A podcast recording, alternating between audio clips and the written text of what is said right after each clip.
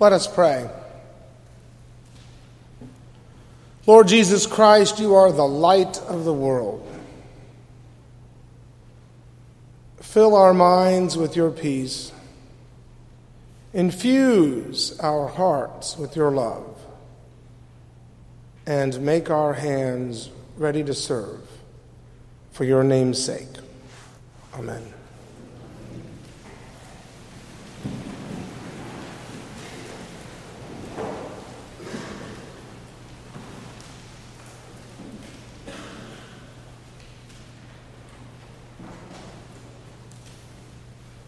We see them everywhere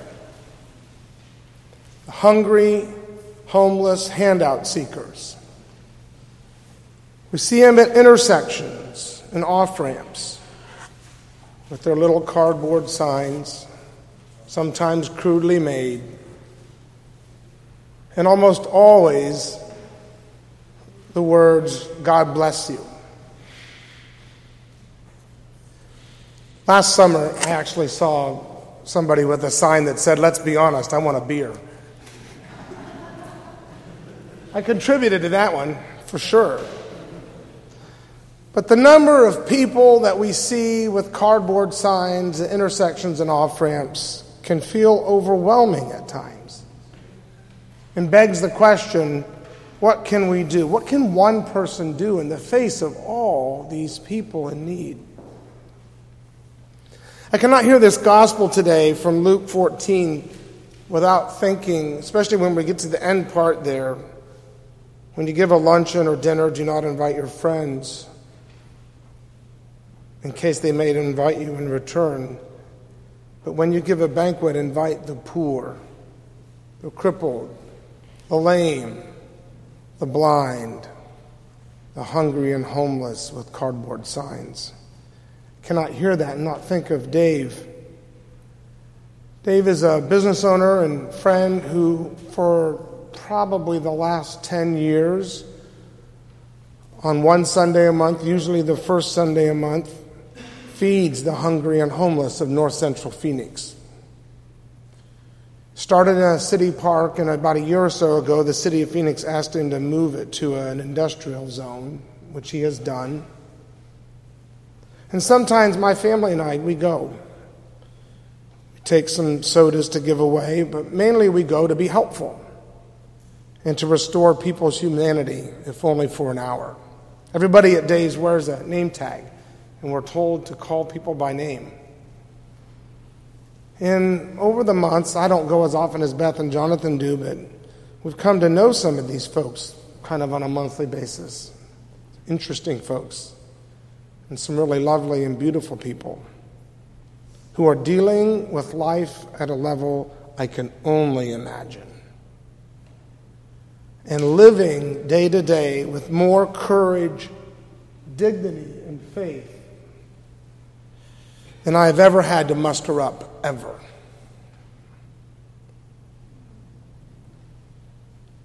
And I cannot hear the lesson from Hebrews about keeping your lives free from the love of money and being content, knowing that I will never leave you or forsake you, and not think of my friend in Quito, Ecuador, several friends I've met over the years who train young people to be youth ministers in South America. My friends have to raise their support every year all the money they have to live on, they raise every dollar. And they wouldn't have it any other way. Because it allows them to invite people into partnership with them. They're on the ground in Ecuador training youth ministers, and we partner with them by supporting them financially because we know they are engaged in a life changing mission making a huge difference in the lives of others, and learning to live in trust of God's provision, just as the hungry and homeless, many of them, attest to. My missionary friends say that this kind of living, having to raise their support every year, has changed their life and their relationship with God in profound, humbling, and unforgettable ways. I will never leave or forsake you, says the text, and they can attest to that. We here at Trinity Cathedral are in a time of transition, a time of expectancy and waiting, and most importantly, a time of listening. We must listen for what God is calling us to do, to do together, to meet real needs, physical and spiritual. Margaret Wheatley, in her wonderful book, Turning One to Another, has this profound quote There is no power greater than a community discovering what it cares about. There is no power greater than a community discovering what it cares about. And, brothers and sisters, as followers of Jesus, we are called to respond to human needs, to see invisible people, as I call them, and to include, not exclude, anyone who seeks a faith home for their journey. Anyone who walks through those doors, we are called to respond and include. Can we be that open to just one person? It's challenging. After the early service today, a gentleman came up to me and he said, I see those people at intersections and off ramps. And sometimes I can't help but think, are they scamming me? And they might be.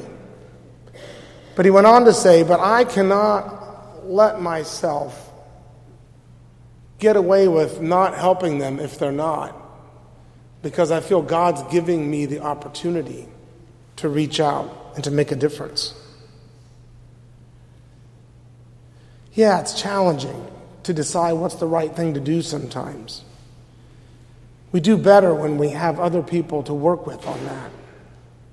The challenges keep life interesting and keep us growing. Rather than ask with what's wrong with this picture, maybe we need to ask what's possible. That is to say, what is possible for us to do as a community in response? And then listen. Listen with our eyes wide open. As for feeling overwhelmed by the sheer, numbers of people hungry and homeless at intersections and off ramps, I share with you a story from the Aztec tradition of Mexico. It is said by our grandparents that a long time ago there was a great fire in the forest that covered our earth. People and animals started to run, trying to escape from the fire.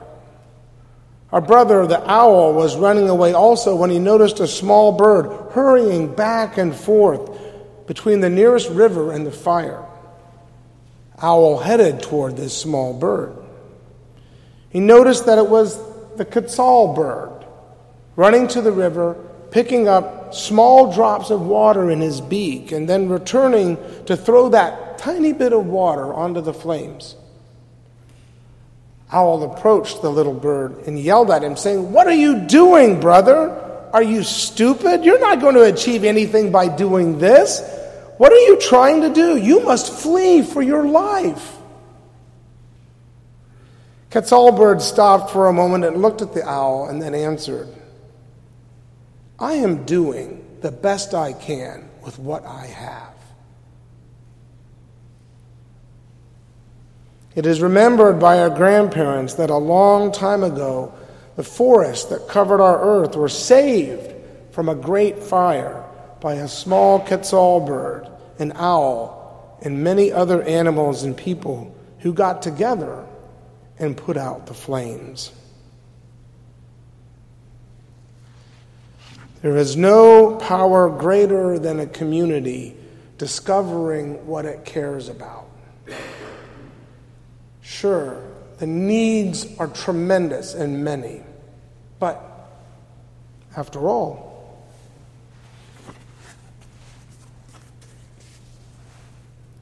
Anything helps. God bless you.